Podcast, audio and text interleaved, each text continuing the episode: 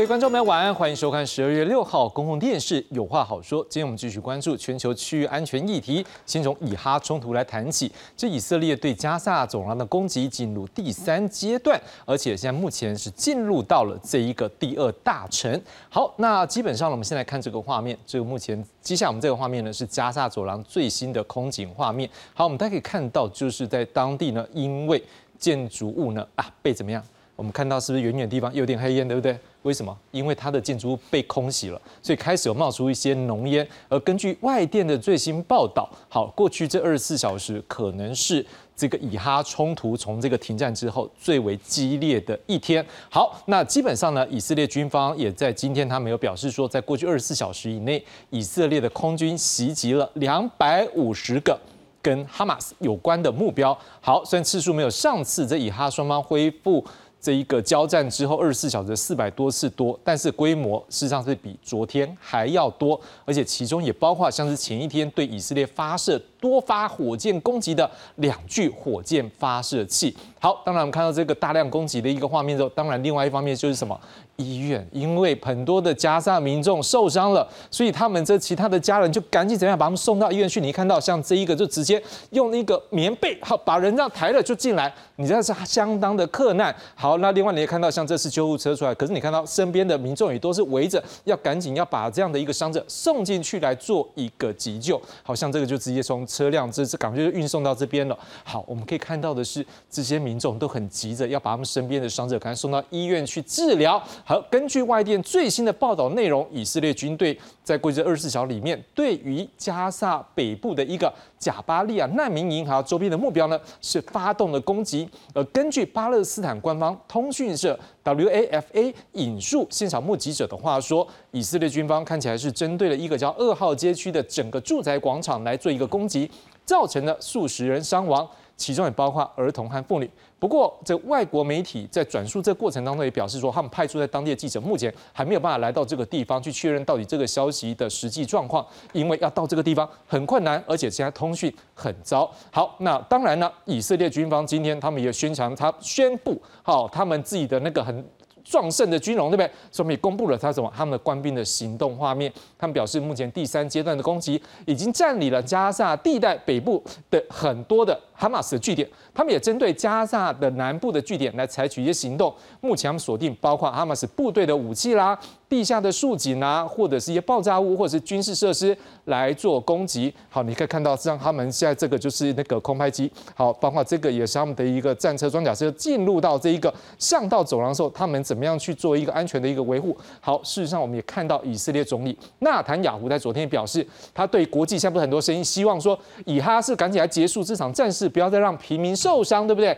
但他说，唯一的方法就是。以色列对哈马斯使用压倒性的武力，并且摧毁哈马斯。他还批评哈马斯十月初袭击以色列期间对女性的性侵犯。他呼吁全球予以谴责。我们就来看以色列总理纳坦雅胡他的说法。I say to the women's rights organizations, to the human rights organizations, you've heard of the rape of Israeli women, horrible atrocities, sexual mutilation. Where the hell are you? I expect all civilized leaders, governments, nations to speak up against this atrocity.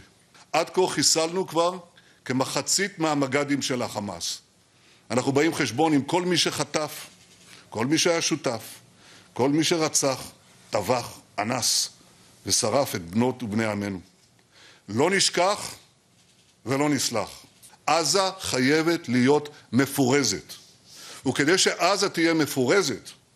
יש רק כוח אחד שיכול לדאוג לפירוז הזה, והכוח הזה הוא צבא ההגנה לישראל. שום כוח בינלאומי לא יכול להיות אחראי לכך. ראינו מה קרה במקומות אחרים שהביאו כוחות בינלאומיים למטרות פירוז. אני לא מוכן לעצום את העיניים ולקבל שום הסדר אחר. אני אומר מכאן לידידינו בעולם, שלוחצים לסיום מהיר של המלחמה.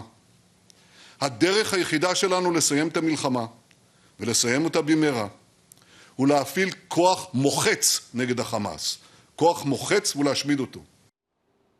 以色列这边态度话都说得很硬。事实上，面对以色列这边的袭击，哈马斯那边他也没有示弱啊，他也在昨天也跟以色列一样，他就释放出他们对于以色列发射火箭的一个影片。好，那我们也可以感受到上双边交火的情势紧张的升温。好，对于以色列进来批评这一个。哦，就是说这个哈马斯他们当初去袭击以色列的时候，不是有一些性侵犯这一个以色列女性的议题吗？好，哈马斯驻黎巴嫩代表奥萨马哈马丹是公开否认，而且他强调是不是会有下一波释放人质的行动？他说要等以色列停止对加沙的袭击，话也是一样很硬很硬。来看看哈马斯驻黎巴嫩代表奥萨马哈马丹他的说法。إن المزاعم والأكاذيب الصهيونية حول تعرض بعض النساء للاغتصاب تأتي للتغطية على مشاهد المعاملة الحسنة التي تلقاها المحتجزون المستوطنون الصهاينة والأجانب في غزة والتي تنفي بشكل قاطع تلك الادعاءات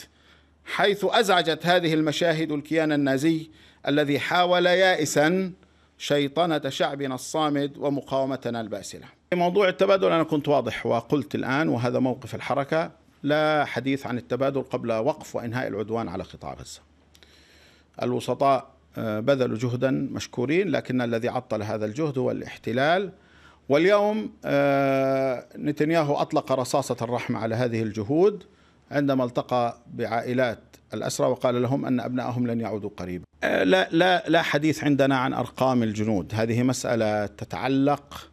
بقيادة القسام هي التي تتحدث في هذا الموضوع بتفاصيله ولم يحن الوقت بعد للحديث في هذا الموضوع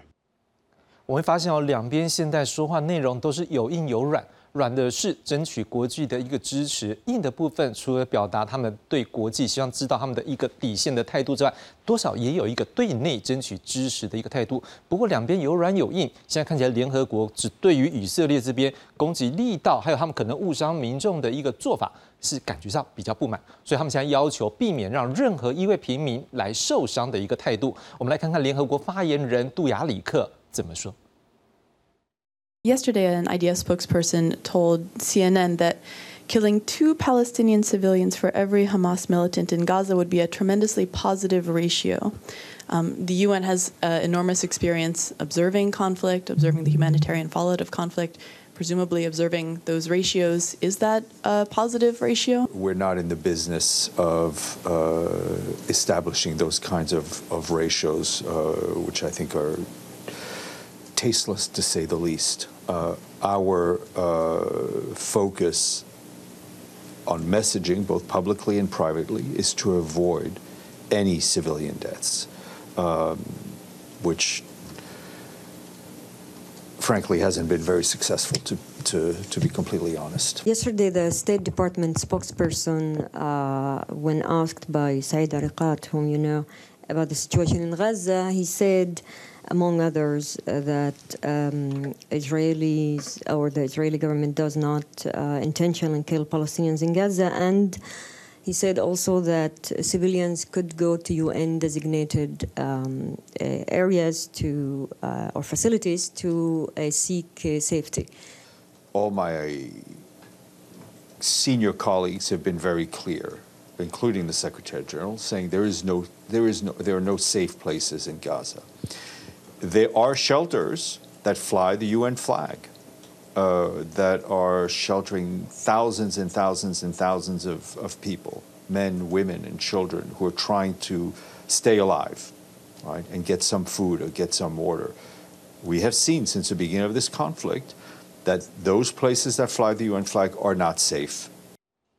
还可以看到联合国对于说，就连已经挂了联合国旗帜、有要求庇护的这一些 平民哦，这他觉得以色列也这样攻击，看起来联合国对这件事情是相当的不满。那美国呢，实际上他们也做了一个蛮特别的动作。好，因为美国是说最近哦，在约旦河西岸这边有一些巴勒斯坦的民众遭受到暴力事件，所以他现在呢将做一个动作，他是表明会拒绝发签证给这些攻击巴勒斯坦人的一些激进以色列屯垦者。好，要干嘛？就是一个目的，就是除了要降低你这段时间约旦河西岸。日渐增加的暴力事件之外，外界也认为说，哎，你美国要透过一个法律规定啊，因为这是有牵涉到法律规定的，他用他国内法律规定来向以色列表达一个强硬的态度是什么？我要求你保护巴勒斯坦平民的一个强硬的态度。我们接下来看看美国国务院发言人马修米勒他的说法。Violence in the West Bank this year is at levels not seen since the Second Intifada. And in recent weeks, an alarming surge in violent acts has driven this unwelcome record even higher. This includes unprecedented levels of violence by Israeli extremist settlers targeting Palestinians and their property, displacing entire communities, as well as violence by Palestinian extremist militants against Israeli civilians.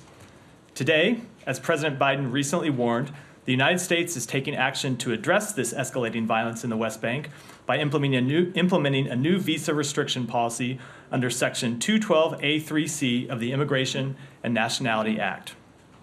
Under this policy, the United States will pursue visa restrictions against individuals involved in, in or meaningfully contributing to the undermining of peace, security, or stability in the West Bank. This includes acts of violence against persons or property as well as undue restrictions on civilians' access to essential services and basic necessities.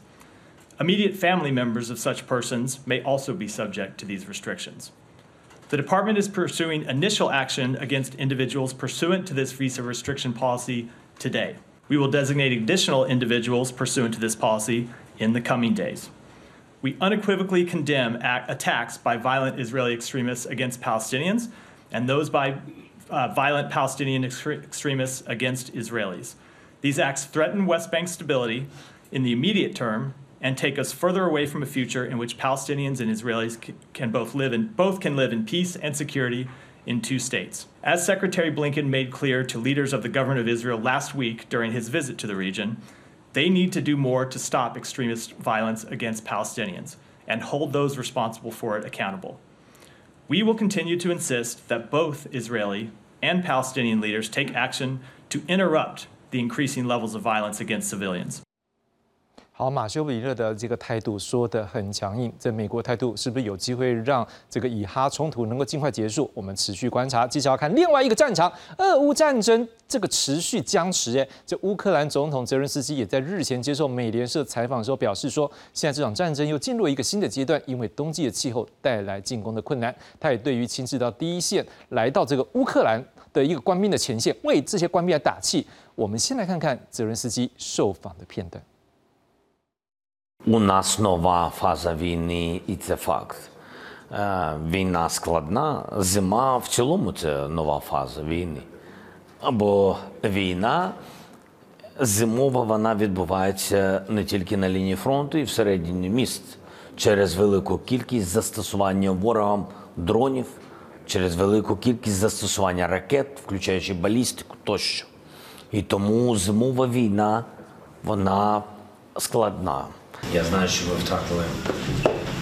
щоденно втрачаєте близьких людей, побратимів. Знаєте, що всі розуміють, що це найвища ціна. І тому я вас дуже прошу берегти себе, берегти своїх близьких, побратимів, військових, офіцерів, солдатів, звичайних солдатів, які з вами поруч воюють щоденно,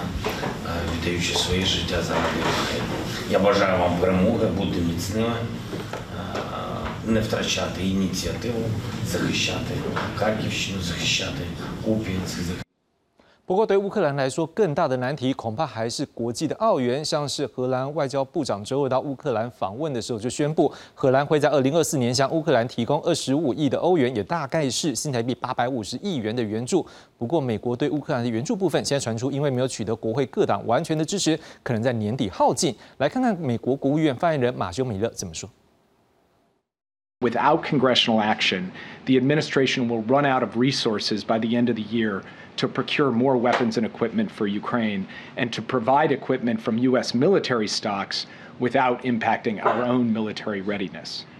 The resources Congress has provided for Ukraine and other national security needs have halted Russia's advances in Ukraine, helped Ukraine achieve significant military victories, including taking back more than 50% of the territory that Russia had previously occupied, and by revitalizing our own defense industrial base jumpstarting and expanding production lines, and supporting good paying jobs across the country. Now it's up to Congress. Congress has to decide whether to continue to support the fight for freedom in Ukraine as part of the 50 nation coalition that President Biden has built, or whether Congress will ignore the lessons we've learned from history and let Putin prevail. It is that simple, it is that stark a choice, and we hope that Congress, on a bipartisan basis, will make the right choice.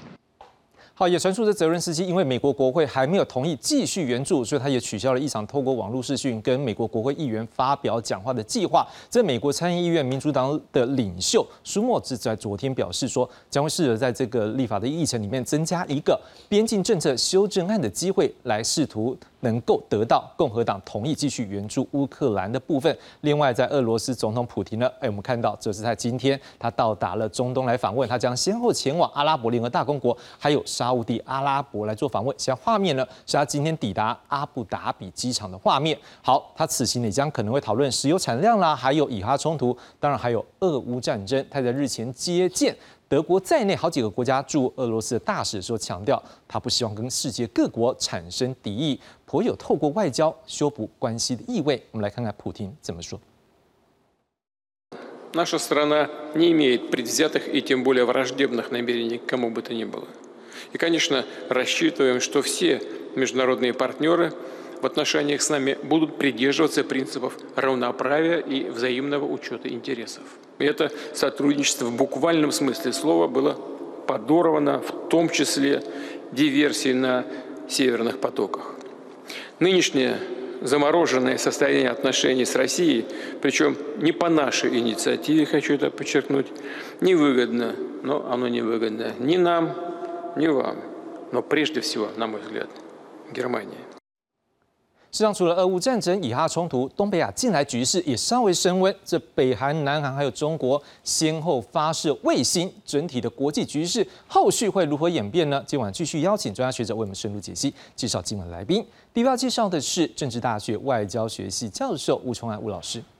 主持人好，大家好。第二位要介绍是国防安全研究院中共政军所助理研究员许志强许老师。 主持人好，各位观众朋友大家好。另外，我们在画面上没看到，现在连线给我们目前人在美国访问的丹江大学国际事务战略所助理教授林友林老师。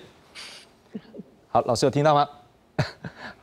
好，没关系，老师在。大家好，各位观众朋友，大家好。好，我们是玩真的啦，所以这个会有点 delay 的时间。好，来，我们一开始就直接请教一下吴老师好了。吴老师，我们来看到，我们先来看到的是以哈的部分。我们看到过去这个二十四小时，说是最惨烈的，等于说双方在这一个暂停停火之后恢复之后最惨烈的一天。您怎么样看双方在这段时间彼此校正，也彼此寻求国际的一个认同，这样的一个策略，或者是后续发展会如何？是这样，其实之前以色列在猛攻加沙北部的时候。他其实他考量除了呃有狙击手啊地道的攻击之外，他还是考量到人质。所以为什么我们在十二月一号开始呃这个所谓这个人质的七天换俘，最主要是呃以色列想把这个人质呢尽量换一点出来，但是他们还是产生一些歧义啊，包括像以色列驻呃联合国大使哈 Danny 等等讲的，他们在换到最后的时候，哈哈马斯不愿意把这个手上妇孺的名单交出来，还有大概还有一百三十位的战俘哈。被哈马斯那个拘留，对，有一种说法好像一百三十八这样子。对对对，那当然哈马斯他有一个讲法是，那你要永久停火，因为这个是他他们的那个筹码。啊，当然他也希望把这个巴勒斯坦一些人换出来。那战俘这个谈不拢，其实我觉得他只是个权宜之计啦，他们只是以色列想尽量减少战俘的这个伤亡，那现在就继续进行这个大规模的攻击哈。那现在的战士他们朝第二大城那个尤哈尼斯进进攻，那其实。战争爆发的时候，有许多大量的难民哦，在北部他开始往南部移，啊，屯垦呃集集中在这个尤哈尼斯的部分，那这个是非常严重。如果接下来朝这边进攻的时候，居民的大量伤亡可能会发生。那其实现在呃整个加上哈，经过研究哈，不仅仅有断电，它现在断网，所以代表说许多救援，包括国际人道救援会遇到很多的呃阻碍。这是一个。那当然，美国有些研究单位哈，他们用卫星空拍哦，还有整个加沙大概百分之。呃，这二十六到三十四的居住地被破坏了，基本上我们看到那个影片里面很多是断垣残壁哈，但三分之一都被炸炸烂的差不多，所以整个加沙是非常惨的。那最麻烦最麻烦是今天开始，真的是历史性最高峰的攻击哈。那这个高攻击让国际的这个救援非常麻烦，是因为现在它的边境口岸哦都封闭。我们知道这个以色列跟这个这个加沙这个附近有三个口岸哈，但一个是在这个我们讲拉法口岸是最有名的哈。那当然，其实在这个以色列边境还有一个叫艾雷兹口岸，在北边这个，它是以色列控管，它把它抓把它控制好，不让不不不让不让人家经过。那当然还有南部这个叫做 Salam 口岸，那是以色列控制，所以基本上三个口岸有两个口岸是被封住了。只剩下只剩下这个所谓拉法口岸，在埃及这个边境这边哈，那这边要通行也是非常的困难，那人道物资也很难进去，这会造成整体的整个加沙人民现在你看看影片里面，他许多人民是挤在那边，为什么？他是有所谓的联合国的保护，但是那边其实也不安全，是，那他们也也失业，也没得住，啊，那当然这个整体的物资也非常少，让他们只能每天不断的在救伤患，那其实对这个加沙人民跟整个巴勒斯坦是一个非常严重的这个考验。你怎么样看？是说，如果以色列讲的这么硬了，就是说我就是要把它整个歼灭掉哈马斯，但是哈马斯这边也讲是说，你没有停下来，我就不会去谈人质。那这样看起来是不是就像是零和游戏？是啊，战我们讲战争它会有一个步骤，嗯，一开始我们讲，比如说两军对阵、叫嚣、冲突，好，再来会冲突升级，当然我们讲到最后是战争。战争的话，我们讲战争不是，除非是快快速战争，大部分会有 protracted conflict。我们讲持续性战争，持续战争到最后就看的是双方哈，就是要打消耗战，消耗战。他其实有一说了，他说其实以色列呃过去是用高强度的在打，但是呃有大家在怀疑说他接下来会不会维持这么高强度，包括说他不断的炮击，不断的轰炸，他甚至可以连续轰炸两百五十个这个所谓加沙的目标。那接下来有可能他从这个高强度慢慢缓回到低强度，特别是他现在往这个南边。那个尤哈尼斯推进的时候，是不是还要维持着高强度？那美国他们有一个研究指出，可能不能维持这个高强度，它可能会降降低这个强度，但是会执行一个持久、持续性的这个我们讲的地区性战争。所以看起来还是会持续下去，这会是持续的。那这这战争过去一直在打，一直在打，它不是新的战争，它其实是两方过去从历史仇恨，然后不断衍生堆叠，再爆发一次战争，其实就是这样子。是我们先来连线给这个在美国的林老师。林老师，我想问一下，因为你现在刚好也在美国嘛，我们也看到说美国这几天他讲话也讲的比较硬，也都已经拿出了就是用针对这个以色列有一些这个比较动作比较大的这些人哦，我就把你的一些这个要来这样一个资格，我把你取消掉。我们可不可以讲是说美国这也是透过一个动作来展现对于你以色列这边希望你在人道上面，希望你在一个处理上面更精致的做法。这一边的话，其实我们可以去注意到的，就是说，美国它在这个政策上面，它对于以色列跟乌克兰其实是有点不太一样的。这是第一个。第一个的话，我们可以去看到的，就是说，对乌克兰来讲的话呢，乌克兰它的一个，它是一定要美国持续支援，因为其实现在的美国内部有蛮多的讨论，就是很多的民众他会认为说，我是不是要先停止对乌克兰的支援，因为感觉这是个无底洞。但是就美国的立场来看，如果我没有持续去支援乌克兰的话，那会不会让乌克兰还活得下去吗？还撑得下去吗？这是一个问题。但是对以色列来讲的话，哎，这完全不一样。今天反而是以色列，他靠他如果没有。美美国的这些物质资源，它是可以继续打的。真的是以色列，就现在来看，美国角度来看，它会是一个战役相当浓厚的一个呃政府或一个组织。它现在会想要的就是彻底的去解决掉这个加沙问题。但是就美国来讲的话，美国反而会希望的是以色列是不是有办法见好就收，或者是能不能不要这样子的一个强硬。因为其实如果太过强硬的话，是不是反而会让外界会认为说你美国纵容了以色列，你美国为了大选就纵容了犹太人，甚至是今天好，你如果说今天把加沙这一边那做了一个比较强硬的一个解决方式之后，可是恐怖分子或恐怖组织。恐怖主义，它并不会因为这样而消失啊。那会不会有其他的恐怖组织开始会针对整个美国的一些驻外使馆，或者是海外的一些据点或海外的企业进行攻击？那让美国来讲的话，美国好不容易从离开了从两千零一年到二零一零年，逐渐的去走出了一个所谓反恐战争的一个泥泞之后，是不是他在这一段时间把重心开始要去对付，不管是在欧洲的呃俄罗斯？还是在印太、亚太的中国，但是如果今天以色列的这一个战火没有办法去适度的去平息的话，是不是有可能会让其他的恐怖组织又死灰复燃？针对美国、针对欧洲、欧洲进行一些攻击，那让美国必须要把重心放回到 Homeland Security，放回到国土安全，放回到反恐战争。那这样的话，美国的一个资源配备会变成一一二零零一年到二零一零年偏重在中东，偏重在反恐。那后来发现，因为过分的重视中东，让亚太这一边、印太这一边开始有一些失衡，所以它必须要 rebalance。可是现在的问题，会不会又让他的这一个失过于失衡，导致他的一个国门的一个防卫、国土安全漏洞大开？那这样子的话，是不是它就会变成一个动辄得就、进退失守的状况？这个是其实现在美国他们开始在讨论的一一个议题，也是为什么他们开始我们可以看到。在国际上的看一些援助上面，他们会希望以色列是不是能够就就有一些比较缓和的作为，用和平的方式去解决现在中东的一个危机。我想这个是其实是在美国这一边的一些呃官方也好，跟智库也好，他们最近的一个讨论的一个方向。好，谢谢林老师。我们再继续再请林老师让探讨其他议题。哦，刚刚林老师也告诉我们一些他现在在美国访问时候听到他们当地智库一个看法。好，那徐老师，当然您好像上礼拜才刚从这个，你是参加什么？德国呃柏林安全会议。好，OK，所以那边应该有不少欧洲的学者有一些看法。我我们先来看一个角度，就是我们刚刚看到这美国用这个他们国内一个法律来禁止说你在这个约旦河西岸这些极端主义者来进入美国，表达一个态度。另外我们还有一个新闻，就是说这个美国的开发国际开发署署长。Samantha Power，他 Samantha Power，他是到哪里？埃及。好，他宣布呢，将会额外向加萨提供两千一百万元的人道救援，而且会成立一个野战医院。医院的意思，他好像有在暗示说，你之前以色列还打医院，我现在成立一个野战医院，那美国成立的，你要打吗？所以如果这样的话，会不会美国动作看起来更直接了？可是我们也知道一件事，以色列他自己面对自己国内的一个政治问题，我不知道说这个有办法解吗？如果在欧洲的角度，有些学者他们是怎么样解读？其实基本上以欧陆目前的态度而言，当然他们还是在呃政治立场跟军事层面上面。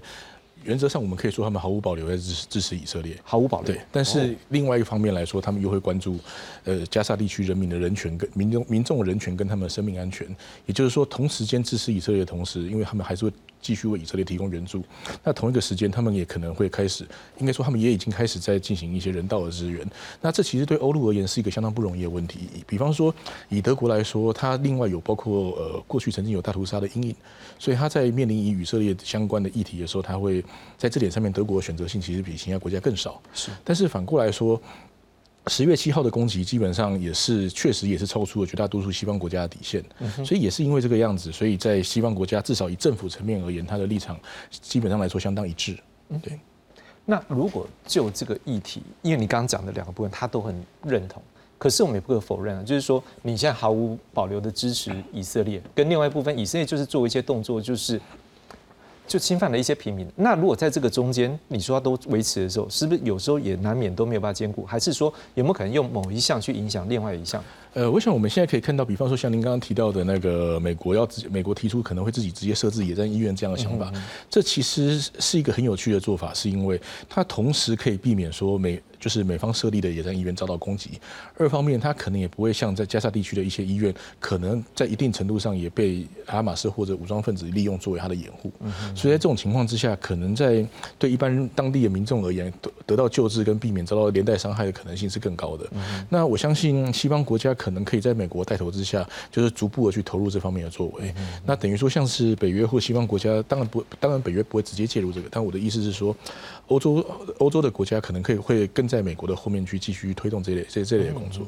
所以这也是个方法，就是说我可能不一定说透过我要不要支持你来改变你，我现在可以做法是我直接进入到这个区域，以画一个间疆界，画一个界限，然后让。这个平民能够得到保护，但是你以色列也不一定会因此就觉得说啊，我这边跟哈马斯有关系，对不对？对。但我们同一个时间也可以看到，美国同一那在这个时候也是提醒以色列，包括像约旦河西岸可能比较激进的屯垦者或定居者，他们的就是要求以色列去约束他们的作为，以及很多资料来源也提到说，美方跟跟以色列在私底下协调，说希希望以色列能够降低它的攻击强度。那事实上，以接下来第二大城这边的战事而言，因为它人口的密集度实在是很高，所以说。那再加上说，以色列已经使用了大量的弹药，那所以说他们接下来以色列军会非常的高度依赖美国、美方以及欧洲国家的弹药援助。哦，那在这种情况之下，当然，当然双方是会有一些在讨论上面的，就是会有一些筹码，可以就是可以希望以色列去改变他的作战方式。可是相对来说。无论再怎么精准的打击方式，所谓外科手术式的打击，它一旦攻击建筑物，那连连带伤亡还是很很难避免。所以在这种情况之下，很可能以色列会必须要更多的投入，包括像特战部队或者是一些轻步兵去逐步的扫荡，把目标慢慢的抓出来，然后然后去处理掉这些问题。那这个相对来说，以色列军方的伤亡可能也会跟着提升。好，不管怎样，总是希望目前在汉尤尼斯这些的民众还是能够平安了，也不希望说平民受到伤害。另外一个，我们也来看到的是。俄乌战争的一个战场，我们接下吴老师，就是这边也是僵持。可是我们刚才也看到这一个泽伦斯基，实际上在讲那个话也是一种知道僵持了，可是我还是要对我自己的士兵怎么样，给他一个打气鼓励，因为卡在那个地方的，对他来讲，现在卡在这个地方，是不是真的也是不上不下，而且还面对到外界的军援，是不是能够维持的一个困境？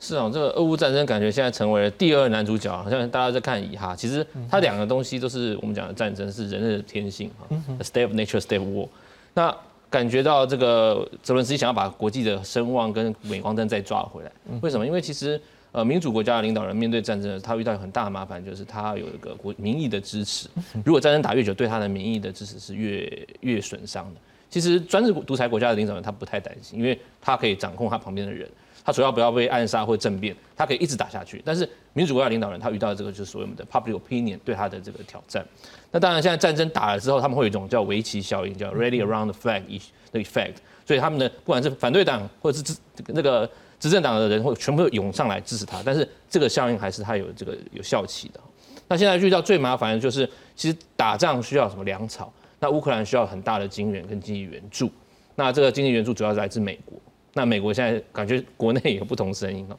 其实我们从这个共和党的几个人，他们早期的发言就看得出来。第三是说，我不会给他们空白支票。他讲一旦讲说我们支持是有限度的。其实共和党不断的在上面给民主党压力，也给拜登压力。如果我们看早先，呃，之前美国政府哈差一点因为这个预算案关门的时候，他们就有个弹数，就是我们可以给你钱，但是你不要拿去给乌克兰，好，停止给乌克兰援助。这是共和党人的声音。那我觉得拜登他面临这这么大的挑战，他又不断的重申了，因为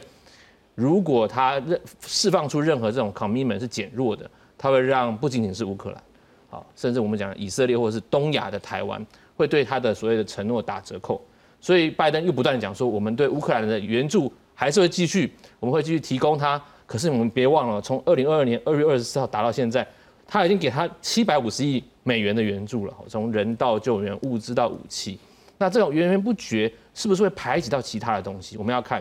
过去，如果大家还记得南卡参议员 Lindsey Graham，他在去年的所谓应该说今年初了的拨款委员会，哪个拨款委员会就要拨整个军事预算的时候，特别是要拨给台湾，我们讲的这个特别军事融资的时候，他讲了什么？我们给台湾本来规定那么多钱，可是我们只给他只给二十亿美元的有偿贷款，为什么？因为我们给拨太多钱给台湾，会排挤到乌克兰的所谓的军援。这就是美国现在很麻烦，就是他必须要挖东墙补西墙，然后让维持他的所谓安全承诺。那这一点，我觉得是拜登接下来面临大选最大的一个挑战。他如何面面俱到，又要顾到中东，又要顾到乌克兰，还要顾到我们讲台海，这个是我觉得会影响到他，影响那个跟川普在整个较劲的过程当中的一个胜败得失。的确，这讲到了这个总统大选要争取连任，这总是会。怎么样去走这个中间平衡点，它也不容易处理。林老师，我们想要请教一下，就是说，就战略的角度，如果真的没有美方的 support 资源，真的到年底就没有足够的资源再继续撑下去，给这个乌克兰支持的状况，之下，这对这场战争会不会有影响？第二个也是想要请教你，你现在在美国访问的时候。一些学界或者是你有接触政界的人，他们怎么样来看这样的议题？是单纯只有政治，就是说国内选举政治的考量吗？还是有一些政策上面考量的因素？所以他们国会并没有全面来支持这样的一个案子。呃，这边的话，我们从后面先开始讲好了。就目前来看的话，没有错，乌克兰的议题的确会因为时间的拉长，所以导致现在对各国来讲的话，呃，或者是对美国的国内来说，好像有一点就是个无底洞的状况。那甚至在这最近的一些访谈里面，我听到一个美国，他们现在有一点变成骑虎难下，因为很多人会开始拿当年的南越，注意这不是越南，是南越的状况来形容乌克兰。如果我今天我提供了这么多武器、这么多资源，当年也是一样，美军还甚至有进入到这个南越跟北越的越共的战场，越战还打了一场。可是那最后的结果是什么呢？最后的结果居然就是呃北越被这个跟那个南越就就就被统一了嘛，就统一了。可是这个状况今天他们非常怕的是，如果我帮了那么多的一个乌克兰，然后最后乌克兰人还是撑不下来的话，会怎么办？所以其实现在就会变成说，那我如果要让乌克兰持续可以维至少要维持现状的话，那我要持续的提供这些武器吗？那当然，相对于以色列来看的话，欧洲国家会比较有一点唇亡齿寒的一个感觉。所以对于呃乌克兰战场来说的话，其他国家也可以去提供一些物资提供给乌克兰，但这样的一个提供可以维持到多久？就目前来看，有一些新闻我最近有听到的，就是说，俄乌双方其实一直有在做一些接触。可是现在的最大问题还是在于说，对于俄罗斯来讲，他不可能会把卢甘斯特、顿内斯特、赫尔松还有其他这些扎波罗勒这些地方给让出来，会变成的是，今天就相对整个俄乌战场来看的话，俄罗斯它还是占据一点优势。因为它虽然没有办法去达到整个个乌克兰武装非武装化啦，或者是进犯到进攻到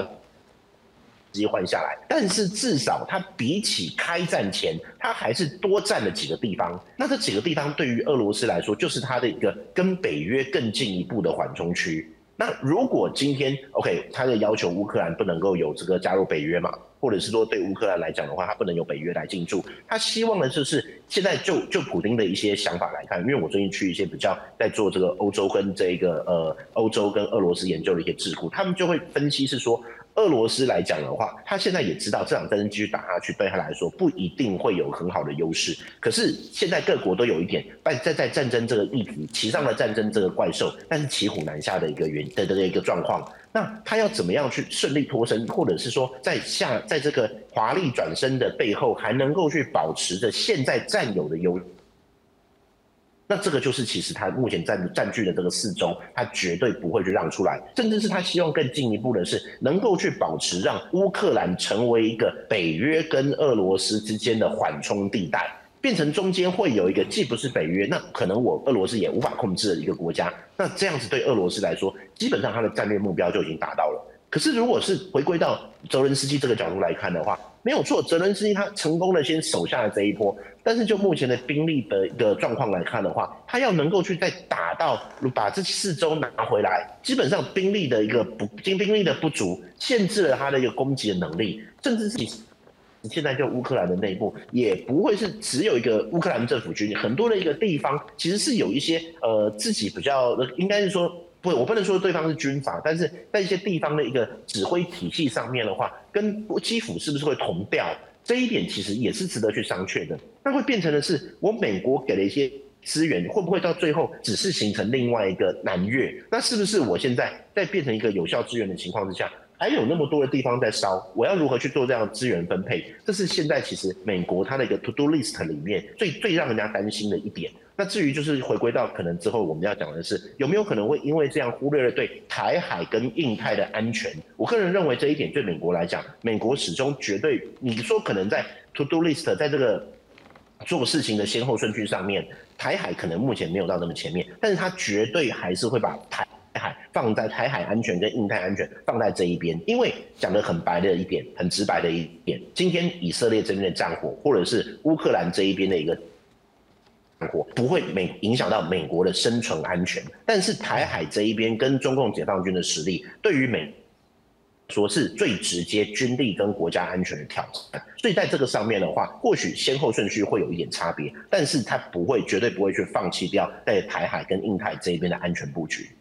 是谢谢林老师这样的一个角度解析，我们要从另外一个角度来思考。那徐老师，您之前呃博士是在德国拿的嘛？好，好，我们刚才也看到这个俄罗斯总统普京他在接见大使团的时候，啊，其中有一个就是德国的大使。好，那他也直接跟他们讲是说，哎，我们国家跟你们基本上我们是希望建立关系，所有的这个国际伙伴都是能够有考虑到利益，他也不希望说双方的关系是有敌意的。再加上我们刚才也看到。今天就搭飞机去中东在访问啦，也包括去这个阿拉伯联合大公国，还有包括后面要沙利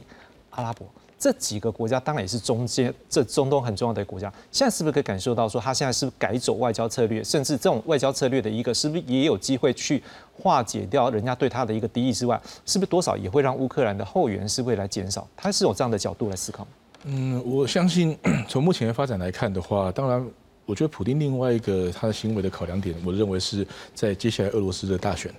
因为事实上，我们甚至知道说，俄罗斯目前反对派在投入选举的时候，他其实是以他其实是以一定程度的说，以结束乌克兰战争，就是以进行和平谈判作为他的一个竞选主轴。是。那俄罗斯为了维持他的那个就是国内选举的一个，就是至少至少让人家觉得他容容许反对意见存在，以及让他可以。就是在对在对外上面可以展现出这样的态度，所以事实上在这段期间里面，我们可以注意到说，俄罗斯尤其是普京跟他的那个跟他的那个领导阶层，在对外对内上面都会相对采取稍微软化一点的态度，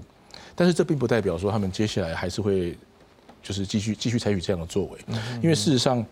我们可以注意到，说不论是俄罗斯或中国，或者是其他类似的这些独裁国家，他们非常喜非常善用的一种方式，叫做所谓的切香肠战术。嗯，也就是说，像我们在那个像切那种意大利腊肠，它可能用薄片的方式，一片一片一片一片的切，叫所谓的 salami slicing 战术。它意思就是，我今天先拿下一块。明天再拿下一小块，后续再拿下一小块，有点像是我们所谓温水煮青蛙这样的概念。那么对乌克兰方而言，即便现在俄罗斯可能在一定程度上面，就是在对于其他国家方面有点软化，但他们还是感觉感觉到，即使这次停战了，那么下一次有可能会在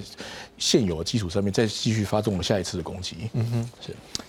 我们接下来我们来关注的另外一个议题，则是在我们的东北亚。好，东北亚有一个很大的一个重点，就是这几天，哎，大家上礼拜记得我们不是有讲到说这个北韩发射卫星吗？哎，这礼拜南韩也发射了。中国也在今天也有发射，事实上这样的一个发射卫星，它不只是卫星所带的一个战略的部分，它也代表了是说，诶，这一个飞弹飞出去之后，它也有一个空间上面，或者是它的一个国家的一个象征的一个部分。那但是这样的一个对立，就会让现在整个东北亚局势看起来就持续的开始升温。当然没有到非常僵持住，好像可能在战争边缘，可是多少这个气氛的一个变化，对于全球的局势正在。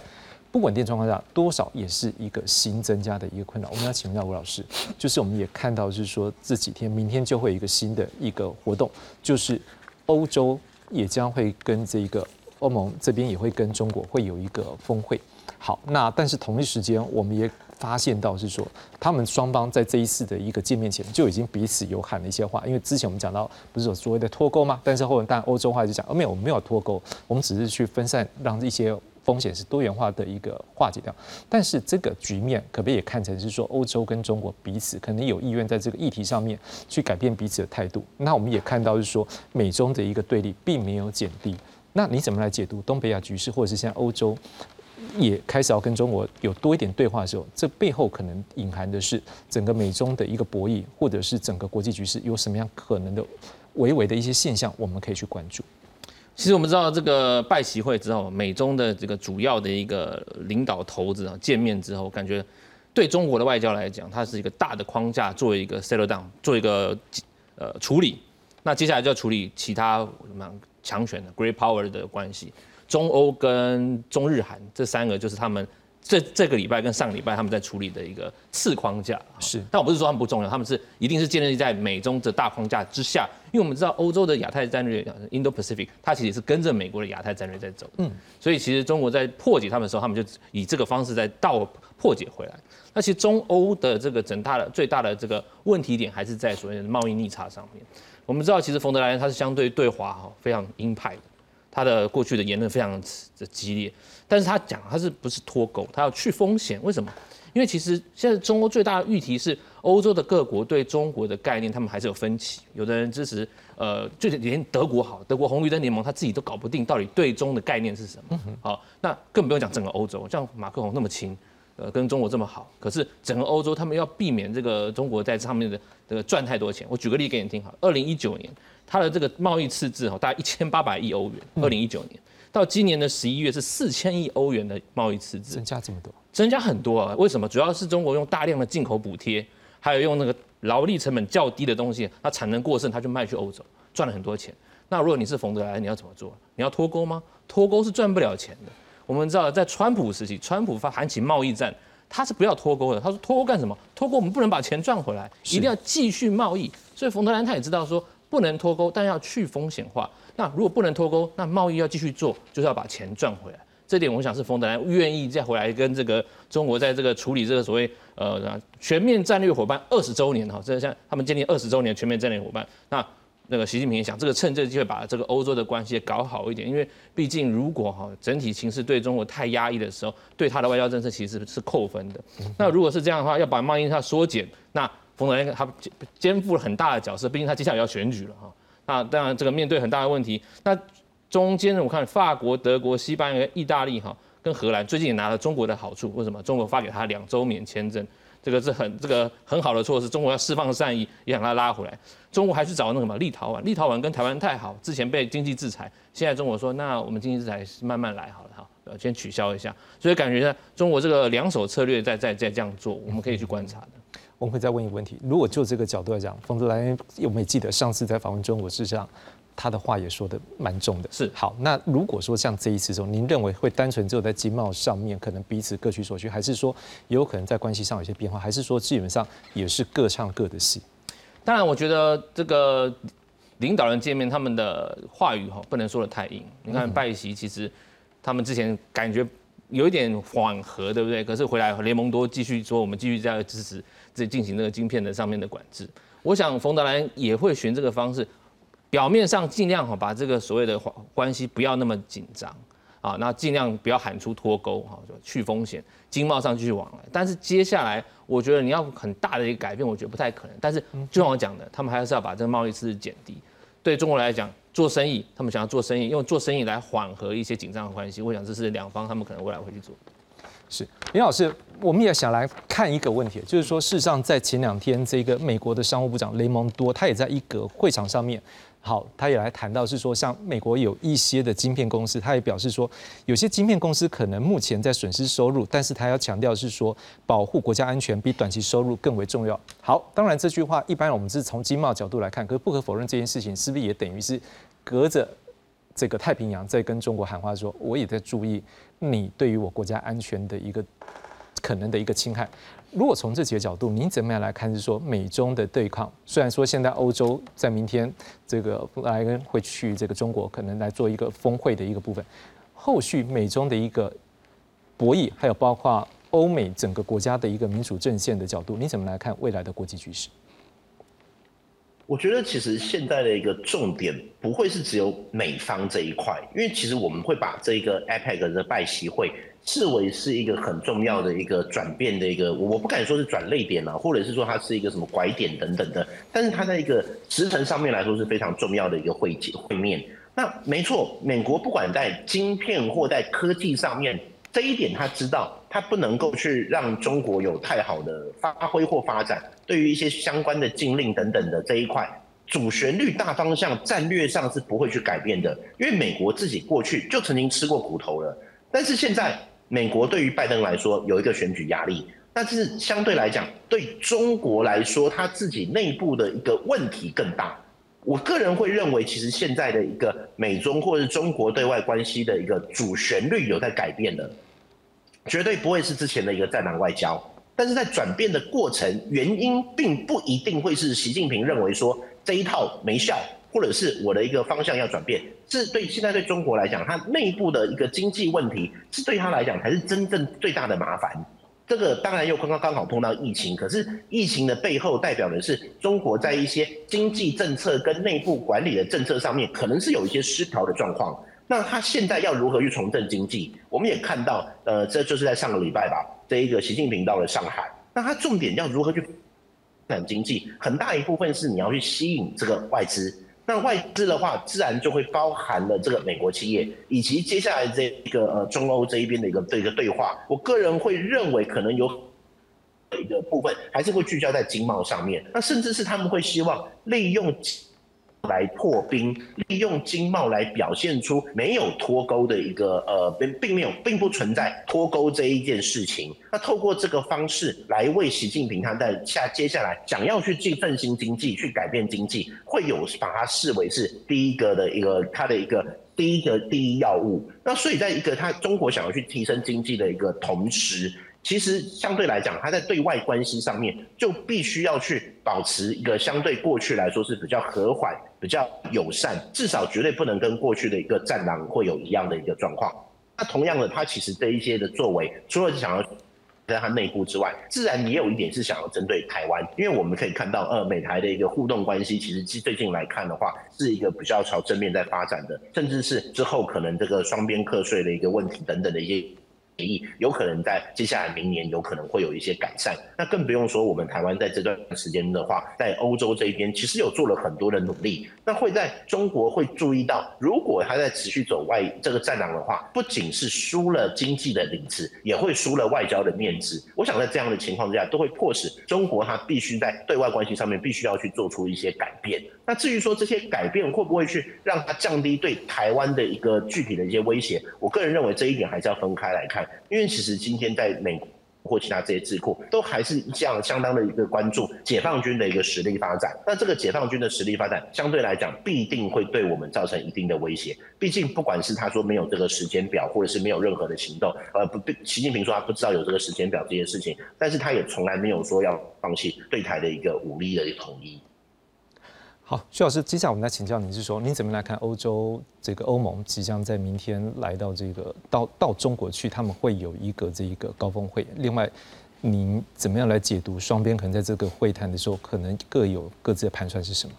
我想，目前就中欧之间的关系来讲，大概双方见面一定都还是心里如意啦。那但是在很多没有办法解决层面的层面上的议题来说，我其实严格来说，我们也并不期待会有任何突破性的进展。比方说，像近期欧盟内部一个很大的争议是中国在电动车上面的补贴，以及以及相对上相对相对对欧洲的倾销，这个在欧盟内部造成了非常大的压力。那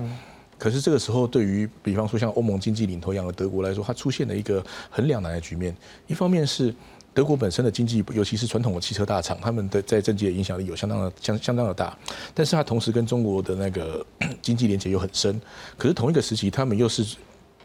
这中国这个车辆倾倾销的一个非常大的受害者，所以在这种情况之下，他并不容易，他并不容易动作。那么，就像刚刚提到，就像刚刚那个吴老师提到的，就是包括德国内部的红绿灯联盟。里面对中国态度其实是不一的，比方说像那个目前主打那个第一大党的社民党，它其实这是对于二中而言是相当是相对上比较友善的。那过往也是主张推动对就是所谓的以贸易或者是以互以互动促进改变的这样的概念的的实践者，但是相对来说，第二大党、第三大党，比方说像是那个。应该说执政联盟的第二党、第三党，因为目前它的支持度已经有些变化了。但是像目前这个些这些这两个党，像绿党或者是自由民主党，他们在对中俄的态度上面就非常强硬。所以说，我们可以注意到说，即便是以单以德国来讲，总理府本身可能对于中俄之间的态度相对友相对放软、相对友善，但是德国的外交部长或者是其他的其他，比方说外交部长是绿党的，或者是副总理是绿党的，那么他在对中俄的态度的时候就会非常强硬。所以我们可以看到这样的不一致，不仅在欧盟的国家里面，也在德那个他的成员国内部有类似的问题。那另外一个问题是在在于说。就是会影响到欧欧洲方面决断的在的的一点在于说，他们把中国定位为所谓三个角色，一个是呃体制上的竞争者，那还有就体制上的体体制上的对手、竞争者以及合作伙伴。那但是。这样子全面的形容，全面性的这样这样子这种三三种分类，实际上来说，当然是很好的反映了中国跟中欧中欧之间关系里面中国角色的多面性。但是问题是，你在任何一个议题上面，它不见得只有一个面向。嗯嗯嗯。于是你应该用怎么样的政策去去应对中国？这是变成是欧盟还有欧洲国家在目前的一个很大的难题。甚至比方说，在电动车议题上面，同样电动车的倾销，在对。在对不同的成员国而言，它就是不同的角色。嗯哼，对，那这这些东西都会让我们预期说，可能在中欧峰会上面，你并不见得会有一个很明确的进步。但是事实上，欧洲尤其是德法这些国家，目前对于印太地区在经贸上、在和平稳定上面的态度是非常强烈的。好，最后是什请三位老师各大概一分钟左右来做个结论，好吗？吴老师，其实我刚才没讲的就是，其实呃，中国现在在中日韩哦，他也想要做一个。突破，但我们知道中日韩外长会议哈，那个王毅后来不欢而散，像给韩国一个尹锡悦一个下马威了。毕竟尹锡悦亲美亲的太严重了。但是这个对于其实对尹锡悦来讲，北韩还是他最主要的问题，因为北韩发射了这个间谍卫星。接下来尹锡悦怎么样去面对北韩，怎么样去修补跟中的关系，特别是大量对中贸易，我觉得尹锡悦他必须要非常重视，因为这个外交会转到内政，会影响他的选票。那接下来我想尹锡悦应该会做出一些转变才对。是林老师。是帮我们做个结论好吗？嗯，这边的话，我会觉得就是就总总体来看的话，我只是毕竟在美国嘛。那美国这一边其实它非常也不能说罕见，但是它美它对于台湾的一些事情的反应其实是很快的。特别是美国，它多次去讲到说它不会去介入选举这一件事情。那最大的原因就是在于说，今天美国跟各界都一直说中共借选，中共借选，但是如果这个美国有太多的一些，不管是我们看到学者发言啦，或者是这些一些呃过去的退休官员发言，那会不会反而也会绕入了中共在说这个美国借选的一个不实讯息来操作？所以其实今天对美国来讲的话，它不断的重申还是对台湾或者对印太的这个安全保证。那这一点的话，不我我不能说它整个清台或者是有台或等等的，但是今天最大的关键是在对美国来讲，现在印太的安全就是它的一个国家利益的一个。甚至是对他国家生存上面都会有所影响。那如果是在这样的一个原则之下的话，自然他就会去表，他就会有所表态，要如何在这。的情况之下，针对一些可能的一些报道，或者是中共这边的一些讲法，他会有个比较立即的反应。那他会希望让这个战场不是只有是具体的安全的呃军力或军售上面的保证，甚至是在一些言论上面也可以去做到及时的反应，避免这不实讯息。我想这个是目前美台这边都会有的一个共识。是最后徐老师。呃，我想如果从欧洲的角度来看的话，目前不管是乌克兰战场或者是印太地区，其实对他们而言，大概都是攸关生命的一个重要的关键。当然，印太地区可能不直接的跟它的那个安全有关，但是由于就像他们的印太战略里面提到的，政治和经济中心都在往印太地区转移的时候，那么这个地方的和平稳定变成，即使是德国跟法国，他们也必须更更进一步的投入。所以我们知道说，明年德国海军会再派派遣两艘船舰到印太地区活动，那同时德国空军也会继续进行，他今年已经在澳洲有在对不起，去年在澳洲进行的这样的演训活动，也就是说，欧洲国家会更进一步的去强化这一边的在在这里的军事存在，以及去去确保说区域的和平稳定。那这就乌克兰而言，那这个态度可能更为明显，因为事实上他们并没有别的选择。就像欧洲学者和和军事人物在提的时候，他们就是只要乌克兰被歼灭，那事实上接下来下一个面临的就是欧洲。所以即使美国抽手，他们也没有办法放弃。你怎么看说这个日俄俄斯的这个？